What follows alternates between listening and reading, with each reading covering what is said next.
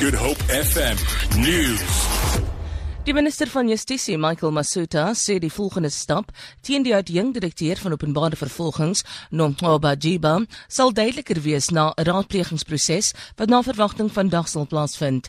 Dit volg na die uitspraak van die Pretoria Hooggeregshof dat Jiba en nog 'n senior advokaat in die NVG, Lawrence Mogwebe, van die rol van die advokate geskraap word. Masuta sê die departement het reeds die eerste proses afgehandel. Albei het aangedui dat hulle aansoek gaan doen om verlof tot appel.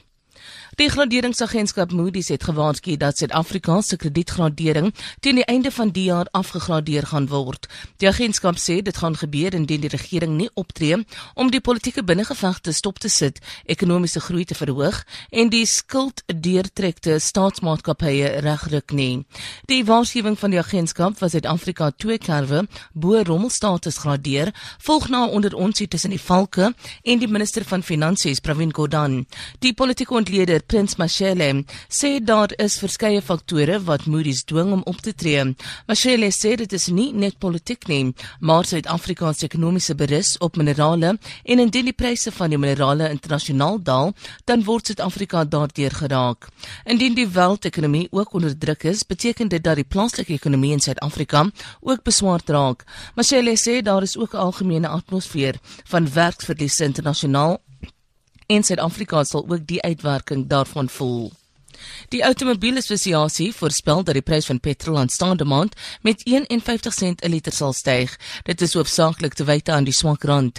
Die AA sê diesel en parafin sal na verwagting meer as 20 sent 'n liter duurder wees. Die departement vir minerale en energie sal die brandstofprys einde aanstaande week aankondig. Sanparke in die Suid-Kaap het 'n groep leerders van George en Nysna op 'n omgewingsekskursie by een van sy parke getrakteer. Dit volg terwyl die Land Nasionale Parke Week vier waarin Suid-Afrikaners gratis toegang tot die meeste parke kry. Leerders het ook 'n fliek by Goudveld naby Renendal geniet. Die bestuurder van die tuinroete se nasionale park, Paddy Gordon.